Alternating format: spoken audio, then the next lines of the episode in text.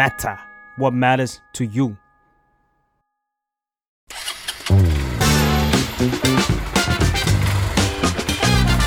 นอกแบงคอก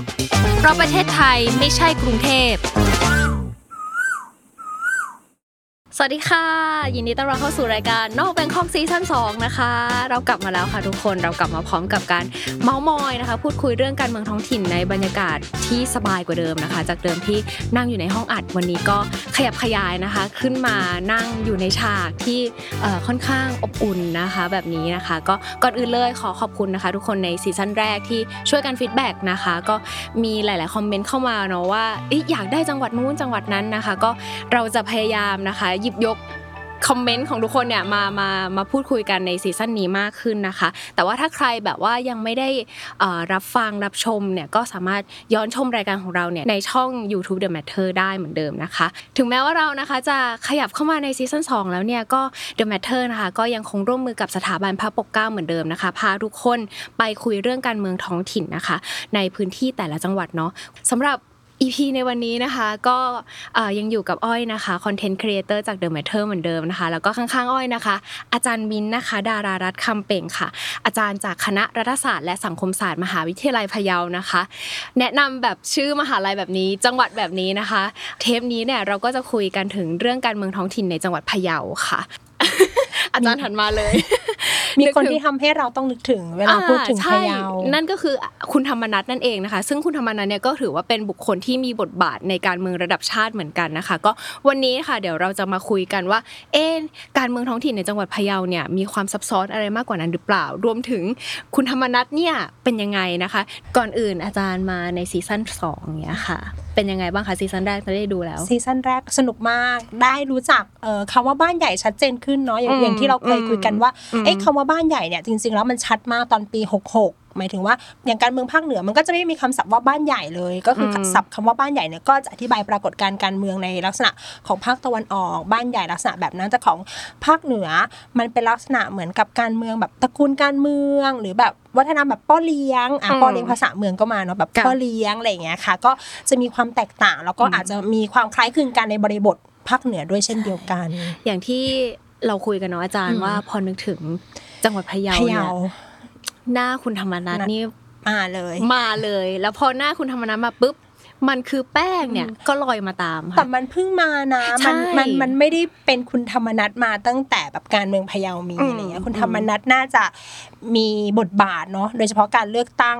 อ่าระดับชาติการเลือกตั้งสมาชิกสภาผู้แทนราษฎรจริง ๆ ก็น่าจะมาประมาณการเลือกตั้งปี 62ค่ะแต่ก่อนหน้านั้นคุณธรรมนัฐก็จะมีบทบาทในสังคมอืมแวดล้อมของพะเยาอืมมาเสมอ แต่ว่า อยากจะชวนย้อนกลับไปก่อน ก่อนที่จะเข้าใจคุณธรรมนัฐก่อนที่จะเข้าใจจังหวัดพะเยาจริงๆจังหวัดพะเยาถือว่าเป็นจังหวัดน้องใหม่เพราะเพิ่ง ตั้งประมาณปี 2520ค่ะเอ่อก็คืออาจจะเป็นเรื่องของเออผลกระทบจากในเรื่องของการขยายตัวทางเศรษฐกิจ หมายถึงว่าอืมอยากมีจังหวัดที่จะสามารถพัฒนาประเทศได้อะไรอย่างเงี้ยค่ะ แต่ว่าก่อนที่เราจะเข้าใจการเมืองจังหวัดพะเยาเนี่ยมันต้องแบบอืมมีมีหลายปัจจัยเนาะทั้งโครงสร้างการเมืองเศรษฐกิจของชาติ โครงสร้างเศรษฐกิจวัฒนธรรมของจังหวัดภาคเหนือเองอะไรอย่างเงี้ยค่ะอย่างจังหวัดพะเยาเนี่ย มันมีภูมิรัฐศาสตร์เข้ามาเกี่ยวข้องด้วย คือภูมิศาสตร์เข้ามากั้น มันจะมีภูเขากั้นภูเขากั้นทำให้มันมีโซนหน้าเขาหลังเขาค่ะก็จะมีความมีชาติพันธุ์เข้ามาเป็นฐานเสียงของอืมนักการเมืองแต่ละยุคด้วยอะไรเงี้ยทีนี้ถ้าไล่เรียงเอ่อโฟกัสไปที่เอ่อการเลือกตั้งท้องถิ่นอืมหรือว่าเกมการเมืองท้องถิ่นอืมของจังหวัดพะเยาอย่างเงี้ยค่ะ อาจารย์พอแบ่งยุคหรือว่าพอ recap เออให้ฟังง่าย ๆ เข้าใจว่ามันเอ๊ะการเมืองพะเยาเป็นยังไงนะอะไรอย่างเงี้ยค่ะจาก การศึกษาทำวิจัยอะนะคะ ก็จะพบว่าจริง ๆ การเมืองพะเยามันมีพลวัตของมันเอง โดย ก่อนที่จะเป็นคุณธรรมนัฐอะนะคือก่อนหน้านั้นมันก็กลับไปขอแบ่งยุคพะเยาแบบสั้น ๆ แบบประมาณ 3 ยุค ให้คนเข้าใจพะเยาง่ายๆเนี่ยยุคแรกอาจจะไม่ใช่ยุคของคุณธรรมนัฐอาจจะเป็นยุคของเราเรียกว่ายุคตันบรรจงอืมเป็นตระกูลใหญ่ตันบรรจงเลยก็คือตระเป็นตระกูลการเมืองอ่าเป็นตระกูลใหญ่นามสกุลการตันบรรจงตันบรรจงเลยค่ะก็คือตั้งประมาณการก่อตั้งจังหวัดพะเยาเนาะค่ะ2520 จนถึงประมาณปี 39 ก่อนรัฐธรรมนูญปี 40 นั่นคือยุคหนึ่งจะเรียกว่ายุคทองตันบรรจงค่ะ ยุคที่ 2 ก็คือมันเป็นอิทธิพลของรัฐธรรมนูญปี40 กระแสพักเพื่อไทยไทยรักไทยตอนนั้นมาค่ะก็จะประมาณการเลือกตั้ง 44 จนถึงก่อนรัฐประหาร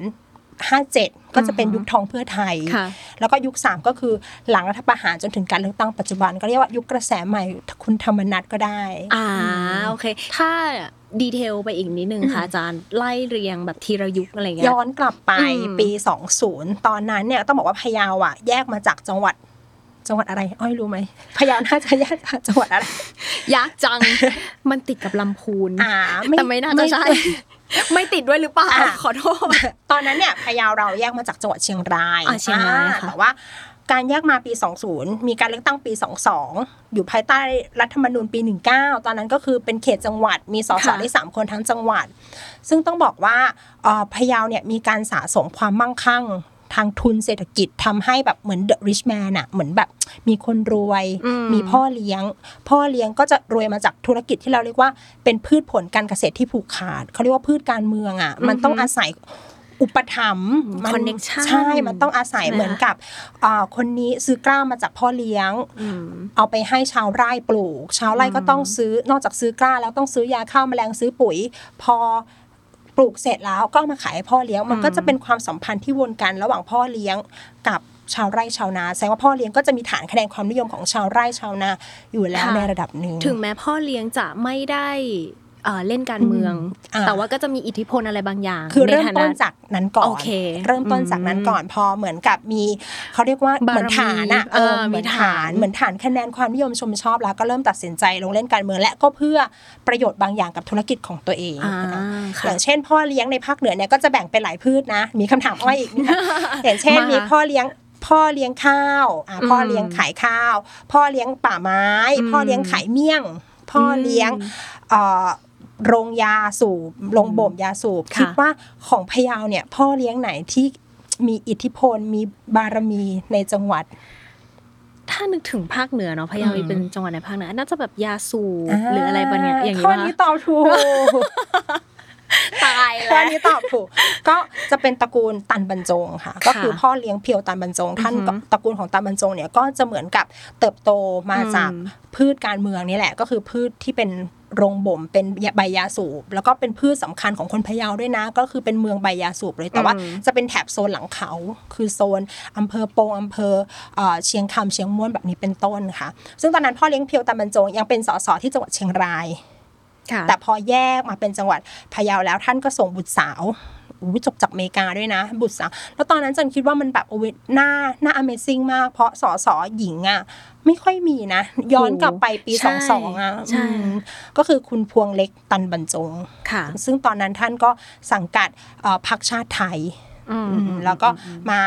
หลังๆ ก็เดี๋ยวมีการเปลี่ยนสังกัดไปเรื่อยๆอะนะคะ ก็คุณพวงเล็กตันบรรจงสามารถเป็นสสในจังหวัดพะเยาได้ถึงเจ็ดสมัยอะโห เขาเรียกว่าคอนเซปต์ของตระกูลการเมืองเริ่มชัดขึ้นในในยุคนั้นใช่ไหมใช่อาจารย์ก็คือ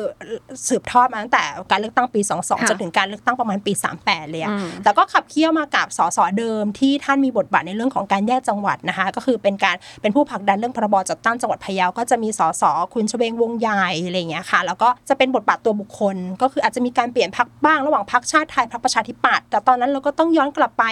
อีกเหมือนกันว่ากฎหมายรัฐธรรมนูญไทยตอนนั้นอะมันยังเหมือนกับ ยังไม่ได้อนุญาตให้มีการก่อตั้งพรรคการเมือง ดังนั้นพรรคการเมืองก็ไม่ได้เข้มแข็งเท่าตัวบุคคล แล้วก็อืมระบบอุปถัมภ์ในจังหวัดตอนนั้นอืมก็จะทำให้แบบเหมือนได้รับคะแนนความนิยมมา ซึ่งเอ่อเรียกว่าจริงๆอะคุณพ่อเลี้ยงเพียวตามบรรจงอะท่านมีกลยุทธ์เยอะแยะมากมายในการที่จะทำให้เกิด เขาเรียกว่าแหละไรลูกหลานนำไปสู่ในเรื่องของการสร้างครอบครัวนักการเมืองค่ะ อย่างจริง ๆ แล้วคุณพวงเล็กก็ แต่งงานกับตำรวจอะไรเงี้ยถ้ามีบุตรสาวสามคน คนแต่งงานกับตำรวจทหารในธนาคารให้ครบ สร้างความมั่งคั่งให้กับตระกูล แล้วก็บุตรชายก็ส่งเรียนเมืองนอกแล้วเดี๋ยวกลับมาจะมีอืมความเป็นนักการเมืองต่อจากรุ่นคุณพวงเล็กต่อ ซึ่งแบบพล็อตเนี้ย ถ้าย้อนไปดูในซีซั่นแรกก็คือแบบตระกูลการเมืองอะคือเป็นอย่างนี้หมดเลยใช่นะอาจารย์แบบว่าพ่อแม่ ลงเล่นการเมืองอืมส่งลูกไปเรียนเมืองนอกอืมปุ๊บกลับมาให้ลูกมาทำการเมืองต่ออะไรเงี้ยใช่คือแบบค่อนข้างคลาสสิกเนาะพล็อตนี้ใช่และยิ่งความเป็นภาคเหนือจะคล้ายๆกันค่ะก็คือจะเริ่มจากความเป็นพ่อเลี้ยงนี่แหละอืมเริ่มจากพืชตระกูลการเมืองนี่แหละพืชการเมืองทั้งหลายอืมอย่างเชียงใหม่อาจจะมีป่าไม้ค่ะอย่างพะเยาจะใกล้เคียงกับแพร่หน่อยที่มีเหมือนกับโรงบ่มยาสูบอะไรอย่างเงี้ยค่ะอืมแล้วก็ลำปางก็มีป่าไม้เหมือนกันก็เป็นการสร้างเขาเรียกว่าฐานเศรษฐกิจ ตรงนั้นก่อน แล้วภายใต้เศรษฐกิจตัวนั้นอะมันก็มีในเรื่องของเครือข่ายเนาะอืมชาวไร่ชาวนา การอุปถัมภ์ค้ำชูดูแลกัน ก็คือเป็นชั้นๆแล้วพอถึงเอ่อเขาเรียกว่าเทศกาลการเลือกตั้ง มันก็เป็นฐานเสียงที่สำคัญของการเล่นการเมืองในยุคนั้นด้วยเช่นเดียวกัน แล้ววัฒนธรรมคนเหนือเนาะน่าจะประมาณมันอาจจะไม่ได้ชอบแบบนักการเมืองแบบดุด้านอะไรเงี้ยอืมจะชอบนักการเมืองแบบใจดีหน่อย คุยพาปลาใสดีหน่อยอะไรเงี้ยค่ะยิ้มแย้มยิ้มแย้มอย่างน้อยต้องยิ้มแย้มแหละโอเคนักการเมืองคนเหนืออะไรเงี้ยโอเคอันนี้คือยุคแรกยุคแรกยุคแรกค่ะ ขยับมาที่ยุคต่อมาค่ะอาอ่าจารย์ก่อนจะเป็นยุคสองเนี่ยมันมีปลายยุคแรกตอนนั้นก็จะมีนักการเมืองหญิงอีกคนนึงเกิดขึ้นในจังหวัดพะเยาค่ะเหมือนแบบโอ้โหมาขับเคี่ยวกันเลยนะ ระหว่างคุณพวงพวงเล็เล็กกตันบานจงค่ะกับคุณรัตดาวันวงศรีวงศ์ค่ะอ่าแต่ช่วงนั้นเป็นปี 38 คุณรัตดาวัน ก็ยังลงเล่นการเมืองจังหวัดพะเยาในนามพรรคประชาธิปัตย์ค่ะอืมแต่ตอนนั้นคุณรัตดาวันจะได้รับคะแนนฐานเสียงจากพี่น้องชาติพันธุ์ไทยลื้อเป็นหลักอืมก็ทำได้รับคะแนนความนิยม แล้วก็ประกอบกับในเรื่องของเขาเรียกว่า ปัญหา เรียกว่าเป็นปัญหาที่เอ่ออาจจะทำให้เกิดเรื่องที่แบบคุณรัตดาวันดูแลหรือว่าใส่ใจเรื่องนี้เป็นพิเศษก็คือในเรื่องของปัญหาการตกเขียวอืมในพื้นที่จังหวัดพะเยาโดยเฉพาะดอกคำใต้อืมอืมน้องอ้อยเคยได้ยินเรื่องนี้ไหมอะสาวดอกคำใต้บ้านดอกคำใต้บ้านดอกคำใต้อไรก็งี้ยจะเกี่ยวกับ เอ่อเขาเรียกอะไรการค้าประเวณีเออผู้หญิงใช่ใช่ก็ไหมจะคะเป็นปัญหาอย่างหนึ่งซึ่งมันก็เป็นผลสะสมจากความเหลื่อมล้ำอืมการพัฒนาเศรษฐกิจการกระจายอำนาจคือมันมันเหมือนแบบเนี่ยมีแบงคอกที่เดียวอะที่แบบสร้างคนรวยได้ มีแบงคอกที่เดียวที่แบบรวมศูนย์ทุกอย่างรวมศูนย์อำนาจทั้งการเมืองเศรษฐกิจ ดังนั้นจังหวัดไกลๆเลยอะไรเงี้ยความยากจนหรือโอกาสมันน้อยมากอืมค่ะก็เป็นเหมือนแบบสาวในอำเภอดอกคำใต้ ตามรถขายหนัง รถเร่หนังสมัยก่อน มันก็มีแค่จังหวัดพะเยาเราไม่ได้มีรถไม่มีรถไฟไม่มีสนามบินอะไรเงี้ยถึงตอนนี้ก็ยังไม่มีนะคะ ก็จะมีเอ่อการคมนาคมที่สะดวกค่ะอย่างเดียวก็คือการขนส่งทางรถยนต์เนาะในยุคนั้นอืมก็เหมือนจะมีรถเร่ขายหนังอืมคือเกิดทันไม่ทันแน่ไม่ทันอีกแล้วไม่แต่นึกก็แต่ออเรากรุ่นเดียวกันนะเออแต่เรารุ่นเดียวกันนะ นึกออกอะค่ะรถถ่ายหนังเข้ามาเนี่ยค่ะ แล้วก็อาจจะมีผู้หญิงสาวที่แบบเอออยากจะไปหาเงินหาทองมีชีวิตที่ดีกว่าเอนี้อติดค่ะตามรถถ่ายหนังอืมไป แล้วก็ปรากฏว่าพวกเธอเหล่านั้นก็ไปเจออาชีพก็คือการค้าบริการนี่แหละค่ะแล้วก็ปรากฏว่าอุ้ยมันส่งเงินกลับมาที่บ้านอะเธอไปค้าบริการแล้วส่งกลับเกิดมาที่บ้าน มันเกิดการเปรียบเทียบระหว่างบ้านอะอุ้ยบ้านหลังเนี้ยผู้หญิงออกไปจากชุมชนได้เงินกลับมา บ้านจากหลังเล็ก ๆ กลายเป็นบ้านไม้ เป็นบ้านปูนอืมมีตู้เย็นมีทีวีอืมอะไรเงี้ยเกิดการเปรียบเทียบระหว่างบ้าน แล้วผู้หญิงกลุ่มนี้ก็กลับมาที่ชุมชน ช่วงเทศกาลสงกรานต์เนาะก็แบบอะก็ชวนบ้านข้างๆไปอะไรเงี้ยแต่บ้านข้างๆ บางที ลูกสาวก็อาจจะยังไม่โต แต่พ่อแม่ต้องการใช้เงินแล้วอะโอ้โหเพราะแบบเทศกาลสงกรานต์คนเหนือเรียกว่าปีใหม่เมืองค่ะมันมันเป็นเทศกาลที่แบบเราใช้เงินเยอะในการทำกิจกรรมต่าง ๆ ดังนั้น พ่อแม่ก็อาจจะเอาเงินมาก่อนอือหือลูกยังไม่ต้องไปเพราะลูกยังเล็กอยู่อะไรเงี้ยก็คล้ายๆ กับการขายข้าวที่ยังเป็นสีเขียวอะที่ยังไม่เป็นสีทองอะ ก็เลยเรียกปรากฏการณ์นี้ว่าการตกเขียวอืมอืมพ่อแม่เอาเงินมาก่อนแล้วพอลูกโตเป็นสาวถึงค่อยส่งลูก ไปค้าบริการ ซึ่งนั่นก็แปลว่ามันไม่ได้เกิดจากความสมัครใจของของผู้หญิงเนาะมันค่ะเกิดจากการที่เออการบีบบังคับอะไรอย่างเงี้ยค่ะว่าทำต่างๆอะไรเงี้ยคุณรัตดาวันตอนนั้นก็เออชูชูประเด็นเรื่องนี้ ดังนั้นฐานเสียงของคุณรัตดาวันตอนนั้นน่ะน่ะก็คือนอกจากเป็นเรื่องของพี่น้องชาติพันธุ์แล้วก็จะมีชมรมสตรีเข้ามาเป็นฐานเสียงสำคัญอืมในการเลือกตั้งของคุณรัตดาวัน ในค่ะช่วงปี 38 หลังจากนั้นคุณพวงเล็กก็ส่งต่อการเมืองให้น้องชาย คุณไพโรจน์ตันบรรจง ก็ยังอยู่ในตระกูลตันบรรจงอยู่เลยนะ เพราะฉะนั้นแกลบช่วงนี้ก็คือปี 22นะเลือกตั้งจนถึงประมาณเลือกตั้งปี 38 ตระกูลตันบรรจง ถือว่าเป็นยุคทองมากก็คือแบบเป็นตระกูลการเมืองที่ใหญ่ของภาคเหนือจากความมั่งคั่งทางเศรษฐกิจกลับมาที่น้องอ้อยบอก ยุคสองยุคอะสองเป็นยุคของพรรคการเมืองอืมที่อาจารย์บอก ยุคกระแสแบบยุคยุคทองเพื่อไทยค่ะมันก็เป็นเทรนด์เหมือนภาคเหนือหมดเลย ตอนนั้นเป็นไทยรักไทย พลังประชาชนบ้าง แล้วก็เป็นเพื่อไทยก็กระแสเพื่อไทยตอนนั้นทำให้ตันบรรจง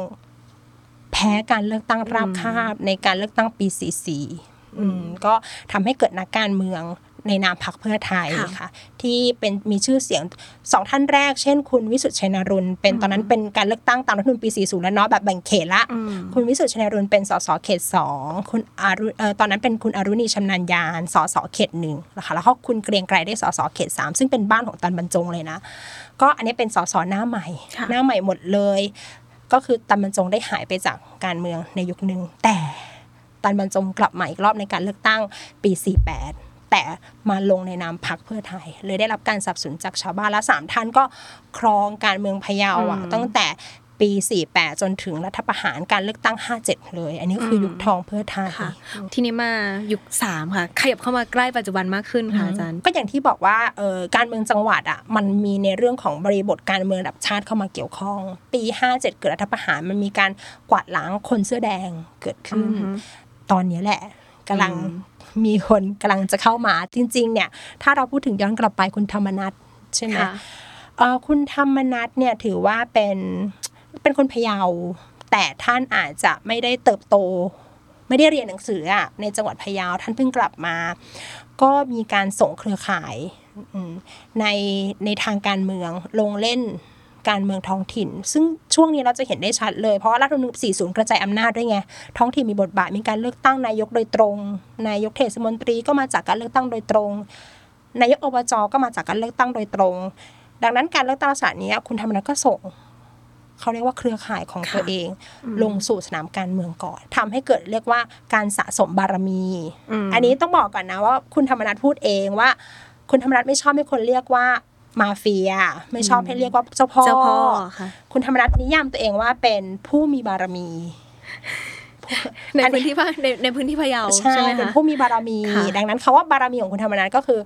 สิ่งที่เขาสร้างขึ้นมต้องต้องบอกว่า อันนี้จากความเห็นส่วนตัวนะคิดว่าเป็นการสร้างขึ้นใหม่ เพราะมันต่างจากตันบรรจงช่วงแรก ตันบรรจงช่วงแรกเป็นพ่อเลี้ยงก่อน มีเครือข่ายในอุปถัมภ์ระบบเศรษฐกิจค่ะมีพืชการเมืองคอยหล่อเลี้ยงความสัมพันธ์แบบนั้น มีเรื่องทุนเรื่องผลประโยชน์ ใช่ แต่ใช่ไหมคุณธรรมนัฐท่านมาใหม่ค่ะแม้จะเป็นคนพะเยาแต่ท่านกลับมาใหม่อืมดังนั้น ท่านก็ต้องสร้างบารมีใหม่อืมในนามแบบผู้มีบารมีในจังหวัดพะเยาเหมือนกัน เดี๋ยวค่อยๆพอดไปเนาะว่า คุณธรรมนัฐเองในในบทบาทของปี 62 แล้วก็จนถึงปี 66เนี่ยอืมมันเกิดอะไรขึ้นบ้าง แต่ว่ามีคำถามหนึ่งที่อยากถามอาจารย์มากนั่นก็คือเวลาคนเมืองหรือคนในแบงคอกคนในกรุงเทพเนี่ย มองเห็นคุณธรรมนัฐน่ะ เราจะเราจะรู้สึกว่าเขาเป็นคนเทาๆหลาย ๆ อย่างเนาะอืมไม่ว่าไม่ว่าจะเป็นอืมเหตุการอืณ์มวัฒกรรมอะไรอืมต่าง ๆ เนี่ยค่ะ แต่ทำไมคนพะเยาเองถึงแบบรักคุณธรรมนัฐจังเลย ก็มันตรงสเปกอะน้องอ้อยน้องใช่ไหมบางทีอะมันตรงสเปกอะอ่าอ่าโอเคมันตรงสเปกมันมี checklist อะไรที่ตรงสเปคอะบ้างคะอาจารย์คือบางทีเราอาจจะย้อนกลับไปในเรื่องของคุณลักษณะของนักการเมือง ที่ค่ะเราอยากเห็นคนกรุงเทพมันจะเห็นชัดมากเลยว่าต้องการคนโปร่งใสมีมีคุณธรรมเนาะอืมอย่างเช่นในสมัยการเมืองของคุณจำลองอะไรเงี้ยท่านก็ได้รับคะแนนความนิยมตรงนั้น แต่ภาคเหนือเหมือนที่เคยเล่าอะค่ะ ด้วยความเหลื่อมล้ำทางเศรษฐกิจอืมด้วยในเรื่องของการเข้าถึงโอกาสที่มันไม่เท่าเทียมค่ะระบบราชการในภาคเหนือมันมันไม่ได้เป็นเหมือนสายสัมพันธ์ระหว่างประชาชน กับการเข้าถึงผลประโยชน์ของประชาชนที่พึงมี ดังนั้นเนี่ยเอ่อพ่อเลี้ยงหรือผู้มีบารมี หรือนักการเมืองจึงเป็นเหมือนแบบเครือข่ายสำคัญและสัมพันธ์กับอืมประชาชนเป็นอย่างมาก โดยเฉพาะคุณธรรมนัฐเนี่ยตอนที่ไปสัมภาษณ์เรื่องทำวิจัยเนี่ยเขาก็จะบอกว่าอุ้ยเขายกหูอะถึงคนในใน ในกระทรวงต่างๆ เพื่อแก้ไขปัญหาณตอนนั้นได้เลยอ่าอืมอย่างเช่น อย่างพะเยาเนี่ย fast tag สุดใช่อย่างในพะเยาเนี่ยเราก็อาจจะมีปัญหาในเรื่องของการเกษตรค่ะการจัดสรรพื้นที่ทำกินอืมอะไรเงี้ยอันเป็นปัญหาหลักของคนพะเยาเนาะคุณธรรมนัฐเรียกประชุมได้ สามารถที่จะแบบเหมือนต่อต่อสายตรงอะ่ะอืมให้รู้ว่าอ๋อเขาใส่ใจและห่วงใยในในประเด็นที่คนพะเยาคอนเซิร์นมาก อันเนี้ยคือออหือเหมือนเป็นการเหมือนเหมือนเป็นสิ่งที่เหมือนกับ เป็นตัวแทนน่ะในการแก้ไขปัญหา ซึ่งระบบราชการอาจจะช้าเกินไปในการแก้ไขปัญหา แล้วเราต้องยอมรับอย่างหนึ่งด้วยว่าด้วยจังหวัดเล็ก ๆ แหละจังหวัดอืมพะเยา มันมีการเปลี่ยนหัวหน้างานหรือระบบราชการผู้ว่าราชการจังหวัดค่อนข้างบ่อยอะไรอย่างเงี้ยค่ะดังนั้นข้าราชการท่านก็อาจจะมาแป๊บเดียวแล้วไป แต่นักการเมืองอยู่ยาวอยู่นาน คืออย่างอย่างที่บอกในตอนแรกว่าบารมีของคุณธรรมนัฐอะท่านต้องสร้างท่านต้องสร้างใหม่เพราะท่านไม่ได้มีเศรษฐกิจหรือ ระบบประถมเครือข่ายแบบแบบยุคแรกกันเนาะอืมดังนั้นท่านก็จะสร้างความมีบารมีของตัวเอง ผ่านหลายอย่างผ่านหัวคะแนนหลายรูปแบบคือหัวคะแนนเนี่ยมันมีทั้งที่เป็นทางการและไม่เป็นทางการอืมหัวคะแนนที่เป็นธรรมชาติแล้วก็ไม่เป็นธรรมชาติ ซึ่งคุณธรรมนัฐท่านก็จะเหมือนกับมีมูลนิธิอืมมูลนิธิพรหมเผ่าที่จะดูแลเด็ก ๆ ให้ทุนการศึกษาอะไรอย่างเงี้ยค่ะ ก็หรือในเรื่องของการทำนุบำรุงศาสนา ก็เป็นปัจจัยสำคัญอย่างหนึ่งเหมือนกันอืมอันนี้ย้อนกลับไปนะในสมัยแบบยุคแรกเลยนะนักการเมืองบางคนบอกว่าเนี่ยอาจารย์รู้ไหมผมจะหาเสียงสมัยก่อนอะพักไม่ได้มีเงินให้เยอะขนาดตั้งเวทีปราศัยแบบสมัยนี้นะ เวทีที่หาเสียงดีที่สุด คือเวทีงานศพ เวทีงานศพ เพราะว่าก่อนก่อนก่อนพระเทศน์บอกขอพระผมขอยืมไม้แป๊บนึงอ่าอะไรเงี้ยก็หาเสียงตรงนั้นเลยแนะนำตัวอืมทำอะไรใช่มาจากไหน ใช่ค่ะดังนั้นวัดศาสนาค่ะก็เป็นเหมือนแบบเหมือน ความเชื่อมโยงเนาะระหว่างนักการเมืองวัดแล้วก็ประชาชนเหมือนกัน เพราะอย่างการเมืองอย่างท้องคถิ่นนเหนือคนเมืองอะไรอย่างเงี้ยค่ะก็จะมีความแน่นแฟนค่ะกับในเรื่องของศาศาสสนานา แล้วก็อืมบางทีการรวมตัวที่วัดที่งานศพอะมันก็คล้าย ๆกับการรวมคนในชุมชนนะได้เยอะมากอืมมันทำให้เกิดการหาเสียงในนั้นค่ะได้บ้าง เพราะฉะนั้นนักการเมืองรุ่นเก่าจะบอกเลย งานที่อยากขาดนะอาจารย์งานศพ ถ้าชาวบ้านอะไม่เห็นหน้าสสตอนงานศพเนี่ยผิดมากเออมีเรื่องอืมอืมอันนี้ก็จะเป็นเหมือนความผูกพัน แล้วก็ค่ะอีกอย่างหนึ่งที่ต้องพิจารณาค่ะ เรื่องของโครงสร้างประชากรในจังหวัดพะเยาถืออมว่าเป็นจังหวัดที่ก้าวสู่สังคมสูงวัยอือหือก็คือมีประชากรที่อายุ 60 อะ เฉลี่ยประมาณ 20%ดังนั้นเนี่ยฐานเสียงสำคัญของคุณธรรมนัฐอืมก็คือการดูแลผู้สูงอายุอืมแล้วสิ่งหนึ่งที่เราจะเห็นได้ชัดอย่างหนึ่งก็คือว่าการลงพื้นที่ที่ค่อนข้างจะสม่ำเสมอทำให้คนพะเยาเห็นหน้าคุณธรรมนัฐค่อนข้างบ่อย อันนี้ก็เป็นผลทำให้พรรคเพื่อไทยแพ้การเมืองในปีอือฮึ6 62 และ 66 ดังนั้นทั้งหมดทั้งมวลเรื่องราวเทาๆของคุณธรรมนัฐเองอะสรุปได้ไหมคะ อาจารย์ว่าไม่สามารถทำให้ความรักของคนพะเยาที่มีต่อคุณธรรมนัฐเนี่ยน้อยลงไปเลย อันนี้ดูจากคะแนนเสียงเลือกตั้งนะค่ะถ้าตอบจากคะแนนเสียงเลือกตั้งก็คือ ถ้าการเลือกตั้งปี 62 คุณธรรมนัฐได้ 50,000 กว่าเสียงคือเกิน 50%ของผู้มีสิทธิ์เลือกตั้งในเขตในเขตเนี่ยหนึ่งก็คืออำเภอเมืองอะอืมอำเภอแม่ใจายกับค่ะการเลือกตั้งปี 66 คะแนนก็ยัง 50,000 กว่า มันมันมันไม่ได้มีการลดลงเลย ถ้าดูจาก การเอ่อการเลือกตั้งของประชาชน ซึ่ง 66 พิเศษกว่าด้วยซ้ำเพราะว่า 66 เนี่ยมันมีบัตรเลือกตั้ง2ใบ62 ยังมีบัตรเลือกตั้งใบเดียวมันแยกไม่ออกว่ามันเป็นคะแนนความนิยมระหว่างใคร แต่แต่มันแยกออกเดี๋ยวจะเล่าให้ฟังว่าทำไมถึงแยกออกอืมแต่ 66 เนี่ยด้วยความที่มันมีการเลือกตั้งสองใบอะค่ะอืมมันชัดมากว่าใบหนึ่งเลือกพักใบหนึ่งใบเลืเลืออกกคคนนโอ้ยแล้วคุณธรรมนัฐอะเทคนิคท่านเก๋มากเลยนะ ต้องสังเกตตั้งแต่การเลือกตั้งปี 62 แล้ว จนถึงการเลือกตั้ง 66 แกใช้เบอร์เดียวทั้งจังหวัด ซึ่งปกติแล้วอะมันจะไม่ก็คือการเลือกตั้งแบบแบ่งเขตสสไปไปสมัคร มันไม่การันตีว่าสสพักเดียวกันอะอืมจะได้หมายเลขผู้สมัครเหมือนกัน แล้วแล้วเขาทำยังไงให้ได้เบอร์เดียวกันน่ะอาจารย์ไปรอสมัคร ก็คือมันแล้วแต่ลำดับการสมัครเนาะเราเป็นเป็นเป็นลำดับการอ่าคุณอ่าอ่าหมายเลขหกทั้งจังหวัด เดี๋ยวเรายกยอด เรื่องผลเลือกตั้ง 66 ไปคุยอีกหัวข้อหนึงดีกว่าได้กลับมาที่คุณธรรมนัฐในปี6 62 66ค่ะอาจารย์เขามีการแบบเมนเทนอำนาจอืมบทบาทอืมการดูแลเครือข่ายยังไงบ้างให้แบบช่วง4-5ปีนี้เขาอยู่ตลอดเลย อาจจะไม่ตลอดแต่คนพะเยาเห็นหน้า คุณธรรมนัฐค่อนข้างบ่อย แต่ที่สำคัญก็คืออ่าน้องชายของคุณธรรมนัฐคุณอัคราพรหมเผ่าเขาเป็นท่านเป็นนายกองค์การบริหารส่วนจังหวัดอะไรเงี้ยดังนั้นนามสกุลก็คล้ายเนาะ หมายถึงว่าความที่นามสกุลเดียวกันอะไรเงี้ยค่ะ การลงพื้นที่ก็มีผลค่ะในช่วงในเรื่องของการช่วยเก็บคะแนนหาเสียงคะแนนอืมความนิยมอืมอะไรเงี้ยค่ะ หรือแม้แต่คู่ชีวิตของคุณธรรมนัฐก็คือคุณธนพรศรีวิราชก็คือเป็นอดีตนางสาวไทยเอ่อนามสกุลของคุณจุ๊บจิ๊บก็ก็เป็นนามสกุลเดียวกันกับเอ่อสสยุ้ยอืมเอ่อเขตสามเหมือนกันก็ทำให้เขาเรียกว่ามันมีเครือข่าย ทำงานอยู่แม้ว่าคุณธรรมนัฐอาจจะไม่อยู่ในพื้นที่อืมก็อาจจะมีเครือข่ายในในเชิงการเมืองท้องถิ่นนะคะอืมที่ช่วยทำงานแล้วก็คอยเป็นเหมือนกับกระบอกเสียงค่ะในการทำงานต่างๆอะไรเงี้ยเหมือนแบบบางทีอาจารย์ไปงานชุมชนเนาะเป็นอาจารย์มหาลัยในต่างจังหวัดต้องไปทำไปต้องไปงานชุมชนด้วย อาจจะไม่ใช่นักการเมืองแต่แต่เราแต่ต้ก็องต้องไปอะไรเงี้ยแล้วเราก็จะได้ยินค่ะการประกาศอะไรอย่างเงี้ยค่ะว่าเออเดี๋ยวงานนี้สนับสนุนโดยใครอะไรเงี้ยก็จะมีบ้าง เพราะฉะนั้นการใช้วัดการใช้วัฒนธรรมอะไรเงี้ยเข้ามาเป็นเครื่องมือหรือกลไกค่ะในการหาเสียงก็ค่อนข้างที่จะเป็นเขาเรียกว่าสายสัมพันธ์ตั้งแต่อืม62 จนถึง 66 ที่ทำให้กระแสคุณธรรมนัฐในจังหวัดพะเยายังคงเข้มแข็งอยู่อืมในการเลือกตั้งระดับค่ะชาติ อย่างอย่างเรื่องเรื่องราวของคุณจุ๊บจิ๊บอืมเองอย่างเงี้ยอย่างที่อาจารย์เกริ่นมานิดนึงแล้วว่าเอ้ยจริง ๆ แล้วคุณจุ๊บจิ๊บก็มีความน่าสนใจในบทบาทของการเมืองเหมือนกันอย่างเงี้ยค่ะ มีความแบบเชื่อมโยงอะไรกับ ตัวคุณธรรมนัฐยังไงบ้างไหมคะ เรื่องราวของคุณจุ๊บจิ๊บอันนี้หาได้ตามข่าวหนังสือพิมพ์นะอันนี้ไม่ได้พูดหมายความว่าในตอนแรกอะมีมีมีการเขียนข่าวในหนังสือพิมพ์ รุนแรงมากถึงขนาดขั้นไมเควในตอนแรกก็มีการก็คือพอการเลือกตั้งปี 66อะอืมมีกระแสว่าคุณธรรมนัฐอาจจะไม่ลงเองมีหลายกระแสตอนก่อนเลือกตั้ง 66 เนี่ย คือหนึ่งคุณธรรมนัฐอาจจะเปลี่ยนพัก ไม่ใช่เป็นพลังประชารัฐและอาจจะเป็นเพื่อไทยหรือเปล่าอะไรเงี้ย หรือคุณธรรมนัฐ จะส่งคุณจุ๊บจิ๊บลงเลือกตั้งแทน แต่ว่ากระแสของคนพยายามยังอาจชื่นชอบคุณธรรมนัฐอยู่อะไรเงี้ยก็อาจจะไม่ส่งคุณจุ๊บจิ๊บลงอะไรเงี้ยค่ะอืมแต่ว่าการที่เอ่อทั้งทั้งสองท่านมีมีบุตรชายด้วยกันหนึ่งคนเนาะดังนั้นเอ่อเหมือนมันก็เป็นกระแสเหมือนที่เล่าให้ฟังเมื่อกี้เป็นกระแสในการเลือกตั้งท้องถิ่น แล้วก็มันทำให้เครือข่ายที่ศัพท์สมัยนี้เรียกว่าบ้านใหญ่ก็ได้อะค่ะก็คือตระกูลศรีวิราชก็มาดองกับพรหมเผ่า มันก็เลยทำให้เห็นความเชื่อมโยงโอ้โหตั้งแต่เขตหนึ่งอะกินไปยันเขตสามมันก็ทำให้เห็นเหมือนความเป็นปึกแผ่นทางการเมือง ในการเลือกตั้งจังหวัดพะเยาซึ่งถือว่าเป็นก็เป็นตระกูลการเมืองก็ได้นะ ถ้าจะพูดถึงศัพท์บ้านใหญ่แบบในการในในสับเซตของการเลือกตั้งปี 66เนี่ยก็อาจจะเป็นบ้านใหญ่ที่อาจจะมีการหล่อเลี้ยงจากค่ะหลาย ๆ ตระกูลมาเกี่ยวดองกันอะไรอย่างเงี้ยก็ค่ะพูดง่าย ๆ ว่าคุณจุ๊บจิ๊บเองเนี่ยเขาก็ไม่ใช่ใครที่ไหนอืมก็เป็นลูกหลานในตระกูลอืมการเมืองใช่ท้องถิ่นเหมือนกันใช่แล้วก็ใช่มาตกแต่งกับคุณธรรมนัฐ ซึ่งก็เป็นบุคคล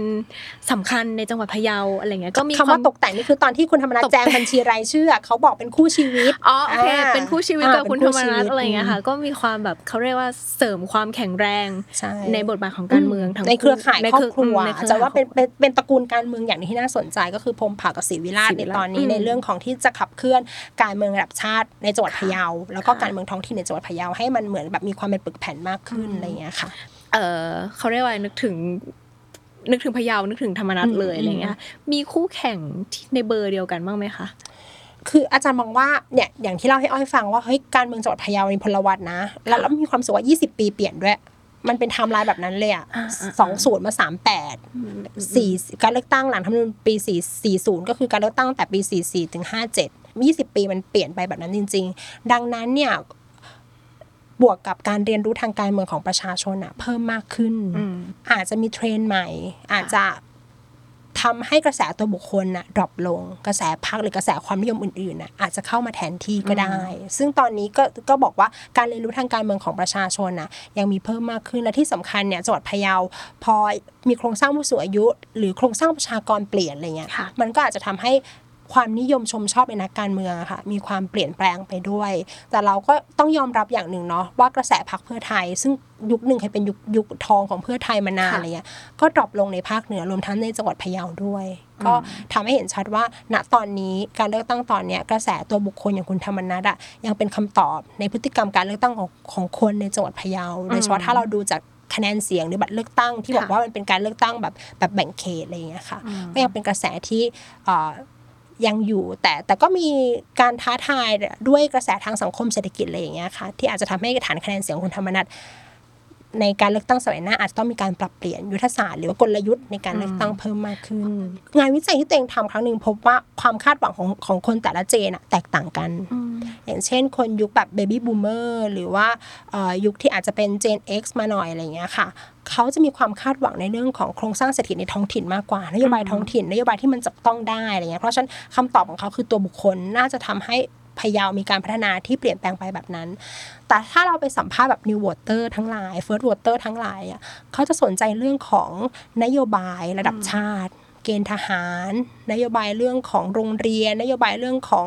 ค่าครองชีพอะไรเงี้ยก็คือสนใจพักการเมืองอะที่เป็นระดับชาติที่ให้ความสำคัญกับนโยบายระดับชาติอะไรเงี้ย ก็เป็นการตอบโจทย์ว่า เอ้ยคนอะต้องการหรือเลือก พักก้าวไกลเพราะอะไรอืมอืมอาจจะไม่ใช่แค่การชูเศรษฐกิจอย่างเดียวเหมือนเพื่อไทยเคยทำเพื่อไทยโอ้ตอนนั้นก็คือแคมเปญหรือนโยบายของเพื่อไทยให้ความสำคัญกับเศรษฐกิจมาเสมอค่ะแต่พอพักก้าวไกลมีนโยบายอย่างอื่น ที่มันชูเรื่องทั้งสังมิติสังคม มิติทางในเรื่องของการศึกษาอะไรเงี้ย ก็เลยทำให้คนยุคใหม่สนใจ ที่จะนำไปสู่ในเรื่องของการเลือกพักมากขึ้นอะไรเลยค่ะแต่ว่าสังเกตได้ชัดทั้งการเลือกตั้ง 62 และ 66 เลย 62อะยังว่ารุนแรงนะ การแข่งขันในการเลือกตั้งจังหวัดพะเยาอะปี 62 ยังว่ารุนแรงตรงที่ว่าหนึ่งก็คือ ตอนนั้นเลือกตั้งมีนาอืมมกรายังไม่มีพระราชกฤษฎีกาประกาศการเลือกตั้งนะ แต่พักเพื่อไทยประกาศลงสนามปราศัยที่จังหวัดพะเยา ตอนนั้นเป็นเดือน ประมาณเดือนมกราวันที่เก้าวันที่สิบประมาณเนี้ยค่ะ ก็คุณหญิงสุดารัตน์จะลงพื้นที่ ปรากฏว่าจะลงวันที่สิบขอใช้สนามกีฬาอบจประกอบกับวันที่ 10 มีเวทีชนกันอีก ไม่ใช่แค่ของเพื่อไทยตอนนั้นนะ พลังประชารัฐก็มีเวทีปราศัยใหญ่ครั้งแรกในจังหวัดพะเยาค่ะโอ้ตอนนั้นแบบต้องวิ่งไปทั้งสองเวทีเลยเพื่อสังเกตแบบการลงสมัครหาเสียงอันเนี้ยถือว่า 62นะดุเดือด แล้วการเลือกตั้ง 62 ที่บอกว่าแม้จะเป็นการเลือกตั้งใบเดียวแต่เห็นได้ชัดว่ากระแสพรรคพลังประชารัฐไม่ตอบโจทย์คนพะเยาเพราะว่า ตอนปีเลือกตั้ง 62 มันต้องมีเหมือนกับแม้จะมีบัตรใบเดียวแต่ว่ามันต้องมีเหมือนแบบป้ายแคนดิเดตอืมแคนดิเดตนายกอะไรเงี้ยกับผู้สมัครแบบแบ่งเขตเราไม่เห็นป้ายแคนดิเดตนายกพรรคพลังประชารัฐคือตอนนั้นคือคุณประยุทธ์เนาะใช่ตั้งในจังหวัดพะเยาเลย เห็นแต่หน้าคุณธรรมใช่นัฐอ่าอืมโอเค โอ้โหเขาเก่งเหมือนกันนะใช่คือคือคุณธรรมคุณธรรมนัฐรู้ว่าในตอนเลือกตั้ง62อะอืมคนพะเยา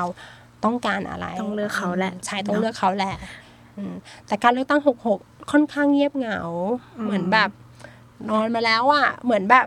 อันนี้ต้องยอมรับอันนี้ก็กก็ก็มีการสัมภาษณ์ท่านเอ่อสสทางพรรคเพื่อไทยอะไรเงี้ยเขาก็ก็ยอมรับว่าในเรื่องของการเลือกสรรผู้สมัครก็คือสสหน้าหน้าเก่าทั้งหลายตั้งแต่คุณวิสุทธ์ชัยนรุนคุณอรุณีชำนาญญาอะไรเงี้ย ก็ไม่ลงอืมไม่ลงสมัครรับเลือกตั้งครั้งนี้ก็เป็นสสหน้าใหม่หมดค่ะเลย ซึ่งมีเวลาหาเสียงกระชั้นชิดมากแค่เดือนกว่าๆอะไรเงี้ยมันก็เลยทำให้กระแสพรรคเพื่อไทยดรอปลงไปอะไรเงี้ยแต่การเลือกตั้งปี 66 ตันบรรจงกลับมานะคะน้องอ้อย ใช่ได้ไหมคุณคะอนุรัตน์ตันบรรจงได้ใช่ไหมคะอ๋อแต่สังกัดพักคุณธรรมนัฐ โอเค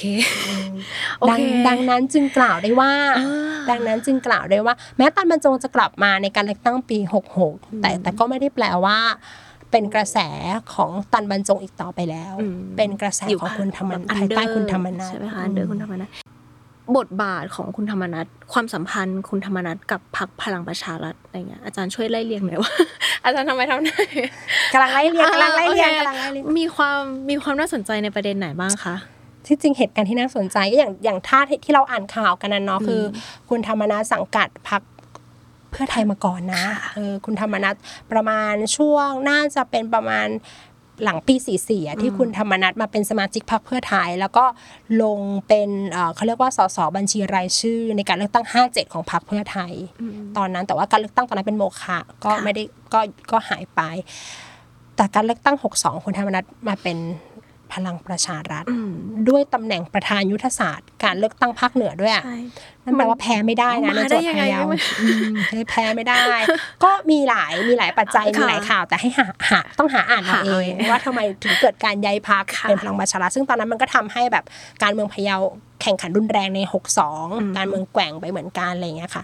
และพอคุณธรรมนัฐลาออกจากพรรคพลังประชารัฐเหมือนเป็นซีนอะเป็นซีนใหญ่เลยนะ คุณประวิตรลง มาพื้นที่ตรวจราชการที่จังหวัดพะเยา นั่นแหละคุณประวิตรบอกว่าพ่อมารับลูกกลับบ้านอืมอืมแล้วก็โอเคมีการเขาเรียกว่าขอโทษต่อหน้าพี่น้องชาวพะเยาค่ะในเวที การตรวจราชการของคุณประวิตรอันนี้หาอ่านข่าวได้เหมือนกันนะอืมก็เอ่อคุณธรรมนัฐก็มาขอโทษอะไรเงี้ยแล้วก็อืมกลับเข้าสู่พลังประชารัฐหลังจากเหตุการณ์นั้น ดังนั้นกระแสตัวนิยมคุณธรรมนัฐไม่ได้ดรอปดังนั้นการเลือกตั้ง 6266 ของคนพะเยา ที่คุณธรรมนัฐชนะ เรียกว่าเป็นกระแสตัวบุคคลมากกว่ากระแสพักพลังประชารัฐ อันนี้เดาจากในเรื่องของผลการเลือกตั้งอะนะคะอืมผลจากการเลือกตั้งแล้วก็ยุทธวิธีของคุณธรรมนัฐที่เรียกคุณธรรมนัฐเรียกว่าเป็นพะเยาโมเดลอะในการที่คุณธรรมนัฐบอกว่าเอ้ยเดี๋ยวจะเอาพะเยาโมเดลเนี่ยไปใช้กับการเลือกตั้งซ่อมในหลาย ๆ จังหวัดอะไรเงี้ยก็เรียกว่ากระแสพักพลังประชารัฐไม่ได้โดดเด่นมากในจังหวัดพะเยาแต่เป็นกระแสตัวบุคคล และใช้กระแสตัวบุคคลชูอีกสองเขตที่เหลือทำให้ผลชนะการเลือกตั้งค่อนข้างที่จะ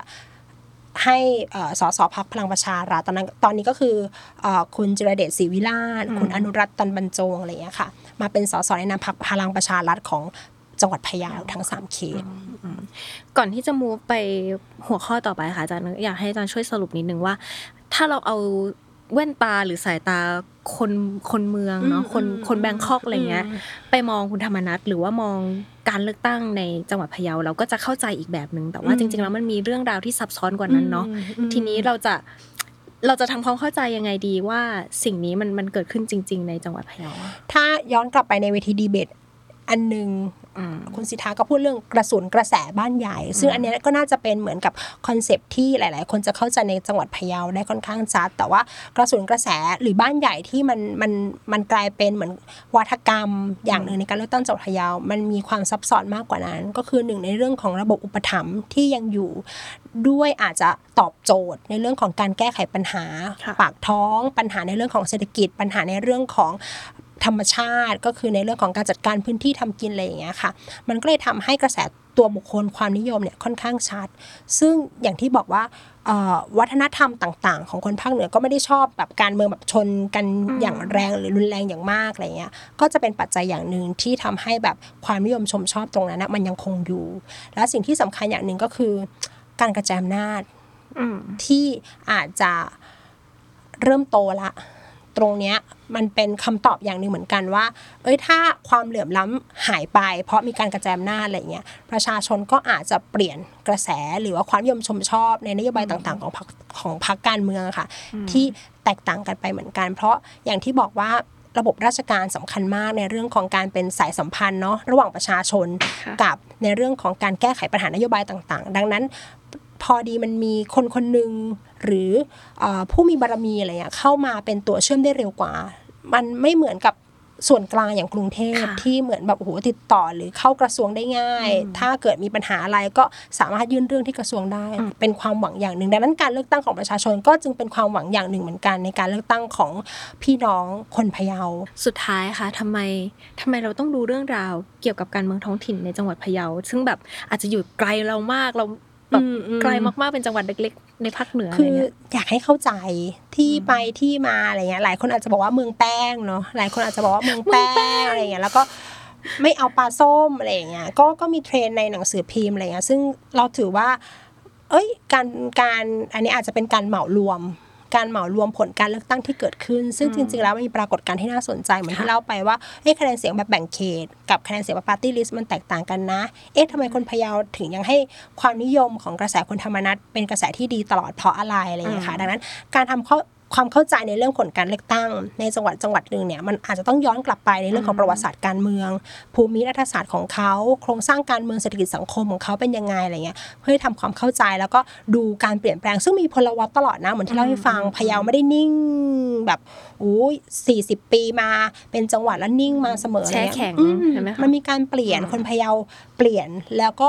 มันแสดงออกทางการเลือกตั้ง คนมีการเรียนรู้ในเรื่องของการเมืองเพิ่มมากขึ้น และการเรียนรู้เนี่ยมันทำให้เทรนกระแสการเลือกตั้งของพะเยาอะ มันเปลี่ยนเหมือนที่แบบโอ้ยแบ่งยุคยุคได้อย่างเงี้ยเลยเพราะว่าพฤติกรรมของคนเปลี่ยนโครงสร้างทางเศรษฐกิจเปลี่ยนหรือระบบการเลือกตั้งก็เปลี่ยนทำให้เกิดพฤติกรรมการเลือกตั้งใหม่ ๆ ที่น่าสนใจมากค่ะ อย่างคนเจนอ้อยก็จะมาในเอ่อหลังรัฐประหารหน่อยนึงอืมก็จะแบบเริ่มโตแล้วก็เริ่มจะเข้าใจการเมืองมากขึ้นอืมก็หลาย ๆ อย่างก็ตั้งคำถามอย่างที่อย่างที่เล่าให้อาจารย์ฟังว่าเอ้ยทำไมคน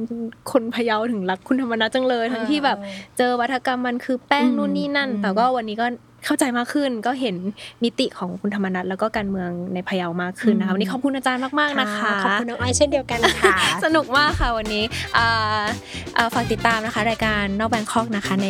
อีพีต่อไปนะคะ ว่าเราจะหยิบยกจังหวัดไหนมาคุยกันอีกนะคะ ก็วันนี้ขอบคุณอาจารย์มินนะคะ แล้วก็ฝากติดตามนะคะรายการได้ทุกช่องทางของ The Matter ค่ะ วันนี้อ้อยกับอาจารย์มินไปก่อนค่ะ สวัสดีค่ะสวัสดีค่ะ